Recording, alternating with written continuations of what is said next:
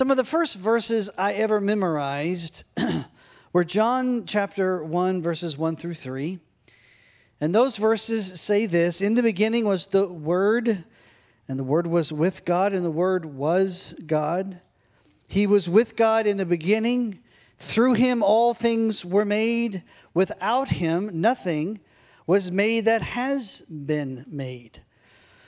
Those verses really impacted my heart this week as I was preparing for today because it's kind of our sermon in a nutshell. These verses refer to God's omnipotence, that He is all powerful, God's omnipresence, that He is everywhere all the time, and His omniscience, that, that He is all knowing.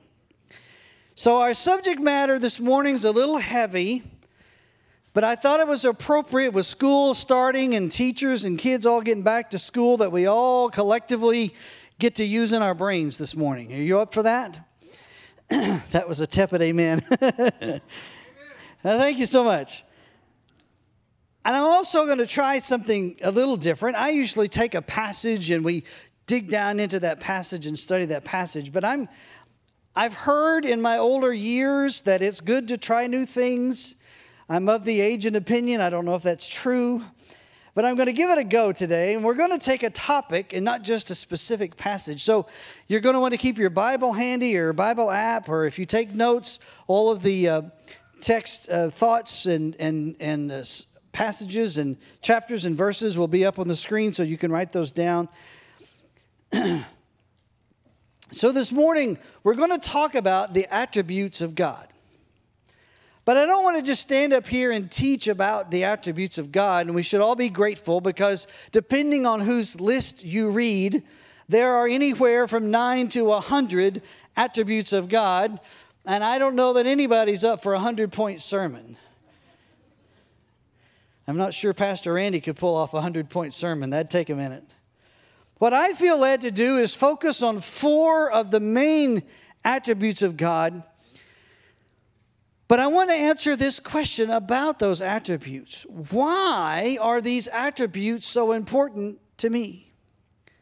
In fact, the title of my message this morning is Why Are the Attributes of God So Important? Sure, we can understand and try to explain these things, but why is that important? Why does that matter? You see, it's all about perspective, gaining an understanding. I've told this story before, but it's a great illustration about perspective. And so there is a rail car in World War II, and it goes through a tunnel, and as it goes through a tunnel, it gets pitch black. And in that darkness, you hear two sounds you hear a kiss, and you hear a slap. And these four people that are in this rail car, there is a mom and a daughter and a general and a private.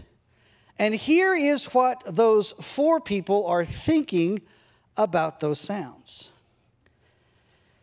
The young lady is thinking, I can't believe that private missed me and kissed my mom, but I wish she hadn't hit him so hard.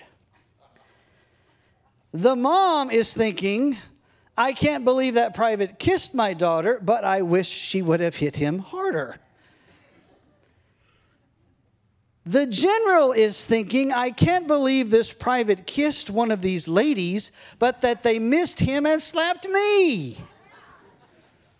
to which the private is thinking, I have never had so much fun kissing the back of my hand and slapping the snot out of a general. perspective. It's all about perspective the attributes of God and our trying to understand them is perspective. We're trying to understand the qualities and nature of God and His divine nature as it is revealed to us in Scripture. In other words, God is so beyond our uh, ability to understand. We have to go to Scripture and find ways to describe Him so that we can relate to Him, so that we can gain a perspective of who God is and why that is important to us. So I want to ask these four questions this morning. And I want to begin with why is the attribute of God's omnipotence important to me? This attribute is defining the uh, nature of God that He is all powerful. Omni equals all, and potent or potence equals power, all powerful.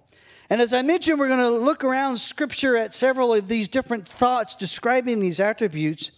And so in Jeremiah 32, the writer says, All sovereign Lord, you have made the heavens and the earth by your great power and outstretched arm. Get this sentence nothing is too hard for you. Man, we could just about pack it up and go home right there. Nothing is too hard for my God. Amen. Job chapter 11 says, Can you fathom the mysteries of God? Can you probe the limits of the Almighty? They are higher than the heavens above. What can you do? They are deeper than the depths below. What can you know? Their measure is longer than the earth and wider than the sea. Paul writes in Ephesians chapter 3 Now to him who is able to do immeasurably more than all we ask or imagine, according to his power that is at work within us to be to him be glory in the church and in Christ Jesus throughout all generations forever and ever. Amen. God is able to do all of this according to his power. Revelation chapter 1 says, I am the Alpha and the Omega, says the Lord God, who is and who was and who is to come, the Almighty. Scripture makes it pretty clear that God is all powerful, but why is that important to me? It's important to me because no matter what I am facing, God is powerful enough. Jeremiah said, Nothing is too hard for you. I got into strongman competitions a few years ago, 2015 or so. Strongman's not powerlifting, it's certainly not bodybuilding, if you see this. Strongman is all based on lifting really heavy weights in really awkward ways. You're running with it, you're walking it, you're dragging a car, you're lifting a car, you're doing all this weird stuff. I wasn't a gym guy growing up, but I got into the gym a little later in Walden. And so this is a competition in Dallas that I went to. That's like, I don't know, a lot of weight. It was really heavy. This is a stone. I think it was like 235 pounds. And so the whole point, of course, is you got to lift this thing, but not just to lift it, you have to lift it and then get it up on this shelf. and this is a competition I was, uh, this is in Austin. I think that was like 150 pounds, but you had to lift it for reps. And the, the heavier, stronger guys, they got to lift a car. That was so cool to watch. So this is a pretty exciting picture because it looks like that's a 50 pound keg that I'm throwing over a 20 foot bar. But it kind of looks like that keg's going to make it, but it doesn't. just, just so you know. So I, I didn't get into the gym thing as a younger person. Leave that picture up just for a few seconds. I got into lifting a little bit later, and so I got into strongman. And as I was lifting, the trainer there in Walden, he's like, "You're kind of strong for an old guy," and so I, I lifted more and I got stronger. And so he encouraged me to try a couple of these strongman competitions. So I went to these competitions, but not having been a lifter younger in life, I didn't have that base of strength that so many other people did. So, as I was preparing for this specific event here, I went and thanks, guys, for that picture. I went and got a plate at Academy that was similar to the weight of this keg, and I found a tree up behind the office that was 20 feet high. And so I went and practiced a zillion times trying to throw that plate up over that branch. Because it's not just about strength, it's somewhat about technique. And I practiced and I practiced and I lifted and I lifted and I tried and I tried, but there's nothing worse than knowing you're not strong enough. And even though that picture might look like that keg got up over the bar, it didn't make it. And I got three attempts. I never did get it over because I wasn't strong enough. But I am here today to give you good news that my God is always strong enough. No matter what you may be facing or going through, you may not be strong enough, I may not be strong enough, but my God is always strong enough. So, why is that important? Because I am often not strong enough, but God is. I often can't handle the situation I am in, but God can. Because we serve a God that is mighty enough, strong enough, powerful enough. He is able to do immeasurably more than we ask or imagine according to his power that is at work within us. My God is strong enough. So be encouraged that if you aren't, if I'm not, that's okay. Because our God is. He is strong enough. So, the second question that I'm going to ask this morning, I may be introducing a little bit of a new word to you. But the second question is this Why is the attribute of God's immutability important to me? And if you're wondering what that word means, I'm going to tell you what it is right out of Scripture. Malachi chapter 3 says, I, the Lord, do not change. So I referred to Brother Google, and he said this The immutability of God is an attribute that God is unchanging in his character will and covenant promises. The Westminster Shorter Catechism says that God is a spirit whose being, wisdom, power, holiness, justice, goodness, and truth are infinite, eternal, and unchangeable. Those things do not change. God does not change. Who he is never changes. His attributes are the same from before the beginning of time into eternity. His character never changes. He never gets better or worse. His plans do not change. So his promises do not change. And this ought to be an incredible source of joy for those of us as believers. Sam Storms writes about this good news of God's unchanging nature. And he says, What all of this means, immutability, it's very simple. It means that God is dependable. Our trust in Him is therefore a confident trust, for we know that He will not, indeed cannot, change. His purposes are unfailing, His promises unassailable. It is because the God who promised us eternal life is unchangeable, immutable, that we rest assured that nothing, not trouble or hardship or persecution or famine or nakedness or danger or sword, shall separate us from the love of Christ.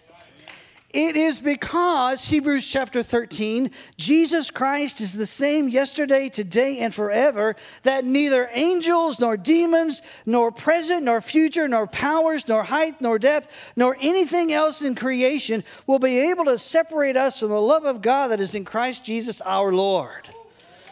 Romans chapter 8. Hallelujah. And this is really the heart of what I want to say today. As I was thinking and preparing and praying about this message and what I have learned, what I'm becoming, I uh, was thinking to myself, my, my wife and I have titled this, this summer the, the Summer of Frustration. and we know this is not unique to us. Many of you have gone through this or are going through this, but we built a house we moved into the house. We sold some stuff. We bought some new stuff. We've lived in our house over a month. We're still waiting for half of our furniture. you know how that goes. Warranty stuff, fixing stuff. been a frustrating summer, and I thought to myself, I may not always be the most patient. I try, but I'm usually consistent.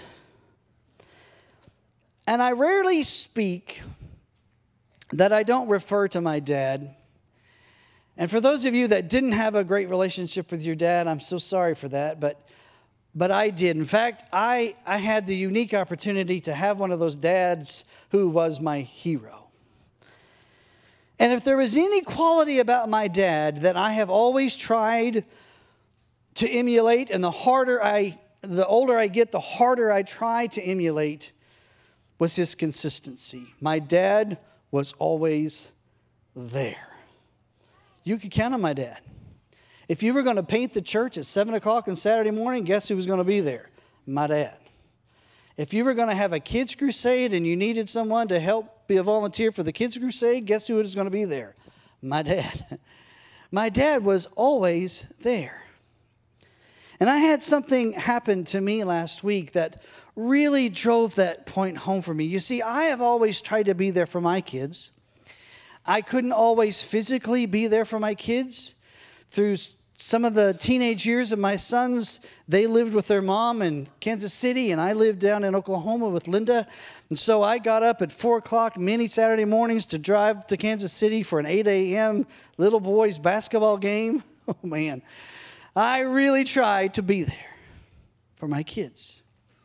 And so something happened last week, and I don't share this, please don't misunderstand, to make myself look good, but it really drove home this point, and I feel led that I should share it today the importance of consistency. A little backstory, if you, if you don't mind. I've known my wife my entire life, literally her mom and my mom grew up together in the same little hometown. So we've known each other prenatally. Linda and I grew up together. We went to the same church together. We went to youth camp, kids camp together. We never really hung out a whole lot. We didn't date. But as life would have it, I went off to Bible college, seminary. I was a pastor for many years, lived all over the nation. Linda stayed right there in, in Tulsa through the circumstances of life, we both ended up back in our little hometown of Verdigris, Oklahoma in 1999, and we got reacquainted. When we started dating in 1999, my daughter was six. Linda's daughter was six. And on Christmas Eve 2003, I got to marry the love of my life, Miss Linda. That's where you're supposed to applaud. All right. That's okay. Last service didn't applaud either, but I made them too, so. So, my sweet daughter was six years old when I met her, and last week she turned 28. And I often talk about my dad, but I almost always refer to my daughter as well, that she's now getting her doctorate in astrophysics at Boston University. Y'all usually throw that in there. So, out of the blue last week, my daughter just had a birthday. She's now 28. And she sent me this text last week. And I want to read a portion of it if you don't mind. She said, I just want to say how much I love you and appreciate you, Pops. Um, all my kids and grandkids call me Pops because that's what we all called my dad. And now that he is heaven, in heaven, that mantle has fallen on me, and I count it a great privilege. If I didn't have you, the man who actually chose me, who chose to take care of me, I don't think I would be anything close to the woman I am today. So I just want you to know how much I appreciate you now and for always. I may have a biological dad, but you will forever be my father. Thank you for everything you've done when you didn't have to. And thank you for staying with me and mom and choosing to raise a little girl so that I could make it to where I am today. I love you, Pops. and on top of that awesomeness, I shared that text with my dear wife. She went and had that text framed. And I have a picture of that. And it's not only in my heart, but it's in a prominent place in my home office so that I can always be reminded of how important it is to be consistent. So, why is God's immutability so important? Because it is His nature to always be consistent. Humans constantly change, God does not. He has promised to love you, so listen, it is His nature that He will always love you. People can and will fail you. Let's just lay that out there. We're going to mess up, but God will not fail you. It is in His very core to be consistent. When Lloyd C. Douglas, the author of The Robe and other novels, was a university student, he tells this story that he lived in a boarding house as a university student. and every day he had established a ritual with his downstairs neighbor. The old man downstairs was an elderly retired music teacher. He wasn't able to leave his apartment, he was homebound. So every day, Douglas would come down the stairs. He would open the old man's door and he would say, What's the good news? And the old man would pick up his tuning fork. So I reached out to my buddy Rankin on Friday and he said, You know what? You need to ex- explain what that is because some people aren't even going to know what you're talking about. So if you can't see this little one, there's a great big one. This is a tuning fork, and I'm going to see if I can get it to work. It helps when you point the microphone. Did you hear that? The old man said to Douglas, that he would he would tap the tuning fork against his wheelchair and he would say that is middle E. It was middle E yesterday. It will be a middle E tomorrow. And if we come back in a thousand years, that will still be middle E. The old man had discovered that he could depend on one constant reality in his life, one still point in a turning world. But for Christians, for those of us that love God, the one still turning point in a turning world, the one absolute of which there is no shadow of turning, James chapter 1, is my Savior, Jesus Christ our Lord. He is always reliable. If somehow we could all be gone and come back a year from now, 10 years from now, 100 years from now, 1,000 years from now, and this tuning fork was still sitting here and we tapped it, it would still be a middle E. If you don't know what a tuning fork is, I'm sure they all do it digitally now, but it was really important to piano tuners because when they were tuning a piano, they had to have a middle note. They had to have an anchor that they could rely on that that note is real. Well, I'm here today to tell you that my God and His ability, His nature to not change, doesn't mean that He's in a rut, doesn't mean that He is not able to love you and care for you. What it means is that He's always going to be there for you. You know, I think in our world, consistency has got a bad rap because my dad had the same job for 35 years. And yet, my dad went all over the world sharing his faith. He was on. He went to uh, Indian reservations. He went all over the middle, uh, the Far East. He went to Cambodia, Thailand, Japan, Tokyo, my dad did all of these things, shared his faith, and he wasn't a preacher, he was an airline mechanic. Being consistent doesn't mean you're in a rut. Being consistent simply means I'm going to show up. I'm going to show up today and I'm going to show up tomorrow. And I'm here today to tell you that my God is always going to show up. Can you say amen? that brings me to the third uh, question I'd like to answer this morning. So, why is God being all powerful important? Because we established that He's strong enough.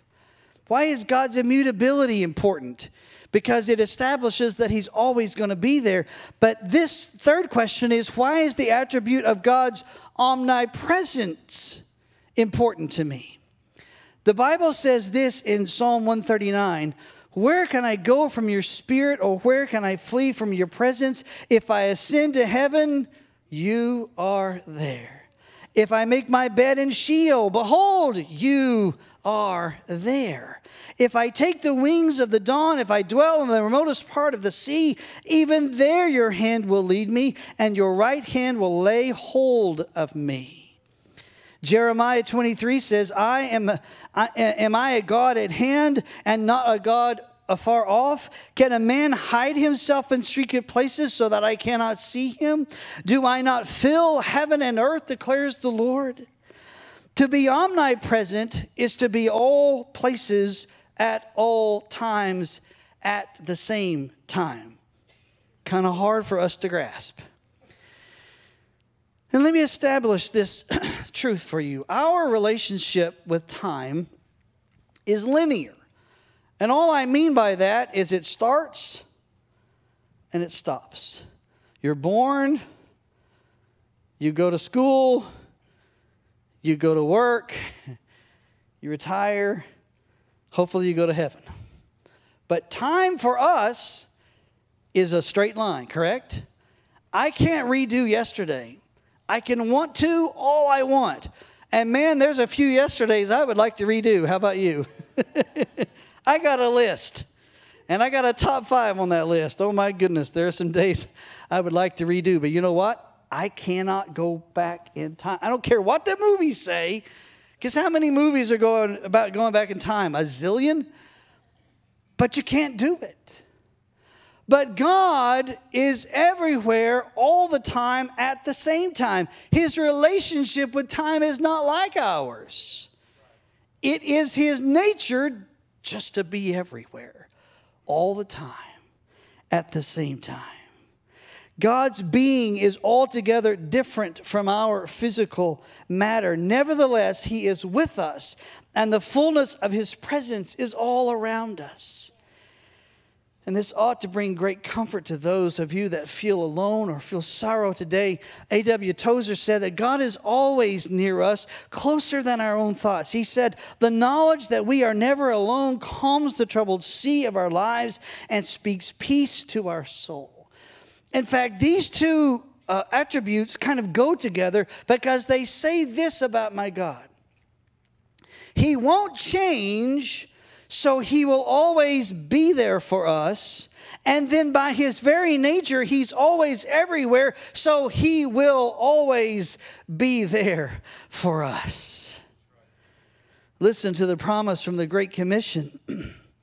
Jesus said, Therefore, go, make disciples, baptize them in the name of the Father, Son, and the Holy Spirit. Teach them to obey everything I have commanded you, and surely I am with you always to the very end of the age. And may I digress for a moment to say to you today, you are not alone. God is here. God sees you. God hears you. No matter what the circumstances of your life may try to say to you, you are not alone. Pastor Randy and I have often kidded with you folks as we have shared that we were raised in churches that, yeah, I understood God was always with me, but He was always there to get me. God was there to zap me at any moment. But fortunately, as I have grown and matured, I have learned that God is not always with me to get me, He's always with me to help me, to listen to me, to have a relationship with me. Perspective, right? That private had perspective. So this morning, I want you to understand you're never really alone. Sure, that may impact our behavior, and hopefully it does through the leadership of the Holy Spirit, helps us to make better decisions because God's there when we're making those bad decisions. But it's not just a threat so you'll behave, it's a promise that He's always going to be there. He's consistent. And if my God could write you a love letter, which he did, he would say over and over and over in his Bible, just like my sweet daughter said in that text to me, I'm going to be there. And so today, may we rest assured in the fact that we can trust that God is reliable. Dr. James Dobson relates a story of an elderly woman. Her name was Stella Thornhope. Stella was facing her first Christmas alone without her husband of many years, and she was struggling. She felt very alone. Not only was she alone for Christmas, it had snowed, and so she wasn't going anywhere. No one was coming to her home. And so she had already purposed in her heart that she was just going to cancel Christmas this year. so one afternoon, the doorbell rang, and a, a delivery boy was there with a box. And he said, Mrs. Thornhope? And she said, Yes. And he said, Sign here. And he set the box down and he opened the top of the box, and it was a golden Labrador retriever puppy. And the delivery boy picked up the puppy and says, This is for you, ma'am. He's six weeks old and he's completely housebroken. And as you would imagine, Mrs. Thornhope said, Who sent this? and the young man pulled out an envelope and said, It's all explained in this envelope. The dog was bought last July while its mom was still pregnant, and it was meant to be a Christmas present to you. He handed her a book on how to take care of Labrador retriever puppies. So, in desperation, Mrs. Thornhope said, Who sent this puppy to me? And as he turned to leave, he said, Your husband, ma'am. Merry Christmas. So she opened the letter, and the letter was from her husband. He had written it three weeks before he died, and he had left it with the kennel openers to be delivered with the puppy. And the letter was full of love and encouragement and admonishments to be strong. And he vowed that he was waiting for the day that she would join him. And he sent her this young animal to keep her company until then. She finished the letter. She wiped the tears from her eyes. She put down the letter. She picked up the puppy. And in her heart, she knew that she was really never alone. So today, I don't know what the circumstances of your life are trying to say. You may feel no one cares, no one understands, no one knows what I'm going through. But through this very simple illustration of this elderly woman and this puppy, may I remind you straight from the Word of God that you're really never alone. God promised in the Great Commission that He is with you always. So, sure, the circumstances of life may try to tell you you're alone, but I'm here today to tell you you're not. You're not ever really alone. So, the final question I want us to answer today is why is the attribute of God's omniscience important to me? This is the attribute of God that He is all knowing. Isaiah says, Remember the former things, those of long ago. I am God and there is no other. I am God and there is none like me. I make known the end from the beginning, from ancient times, what is still to come. I say, My purpose will stand, and I will do all that I please. God is omniscient, which means he knows everything. Debbie McDaniel writes about the omniscience of God, and she says, He can be everywhere at the same time. He never sleeps or slumbers. He's aware every moment of every day exactly what we're up against. He knows our way and is with us always. There's no place on this earth we can go that He doesn't see and know. Because God is all knowing, we can trust that He knows everything. Everything we're going through today, everything that we're going through tomorrow, everything we went through yesterday. And when we meditate on this truth, especially in the light of these other attributes, it makes it easier to trust our God that He's always, always going to be in our lives and He's always going to show up. Whether it's the mundane things or the serious, God is always there. And He always knows. He always knows. Suffice it to say, God, by His very nature, is there. By His very nature, He is powerful enough. By His very nature, He knows. By His very nature, He cares and He won't change His mind about caring.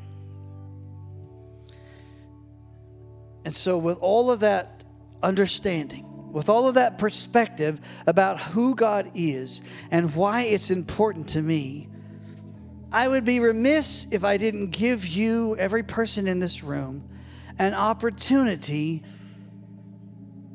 to invite this awesome God into your life. If you're here today and you've never accepted Jesus into your life, or maybe you've drifted far from God and your relationship is broken, and you would like to do business with this awesome God and invite Him into your life, I'm going to ask you, if you would, to bow your heads with me, close your eyes. And I'm not going to mince words. I, I, I, want to be direct, and I'm going to ask you to be brave this morning because this is certainly serious, serious business. This is an opportunity for every person in this building to say, God, I want you in my life. Again, if you've never asked the Lord into your life, or maybe you haven't been living for the Lord as you should, and you know this morning you need to do business with the Lord, I want to give you an opportunity, if you would if that's you, if you know you need to accept the Lord into your life or you need to renew that relationship with the Lord today, I'm going to ask you to just lift your hand all across this place. The ushers will bring you a Bible. Just linger for a moment.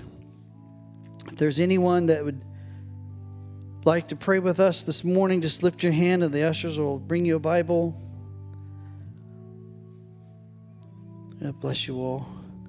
Would you stand with me this morning, afternoon? There's two responses that I, I want us to take before we all head to lunch.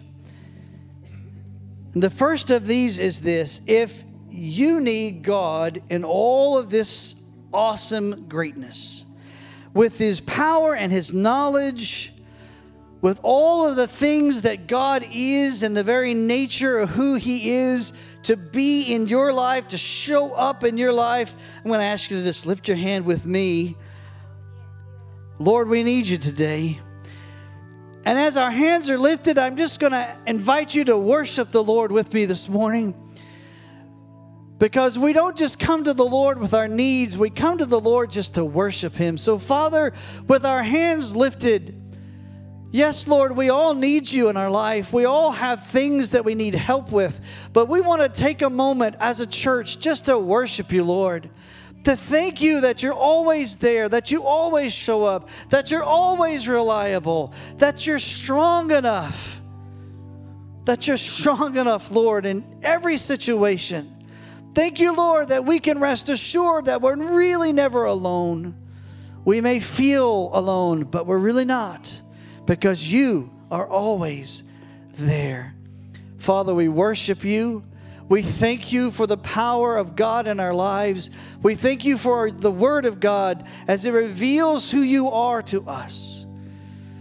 Be with each and every one of us, Lord, as we go about our life. We trust you, Lord. We trust you, Lord, for the power of God in our life. We pray these things in your name. Everyone said, Amen. Amen. Amen. Praise the Lord. Our prayer team is down front. If you have any special needs, feel free to come forward and let these folks pray with you Thank you so much for being here today. Be reminded, God is always there. God bless you.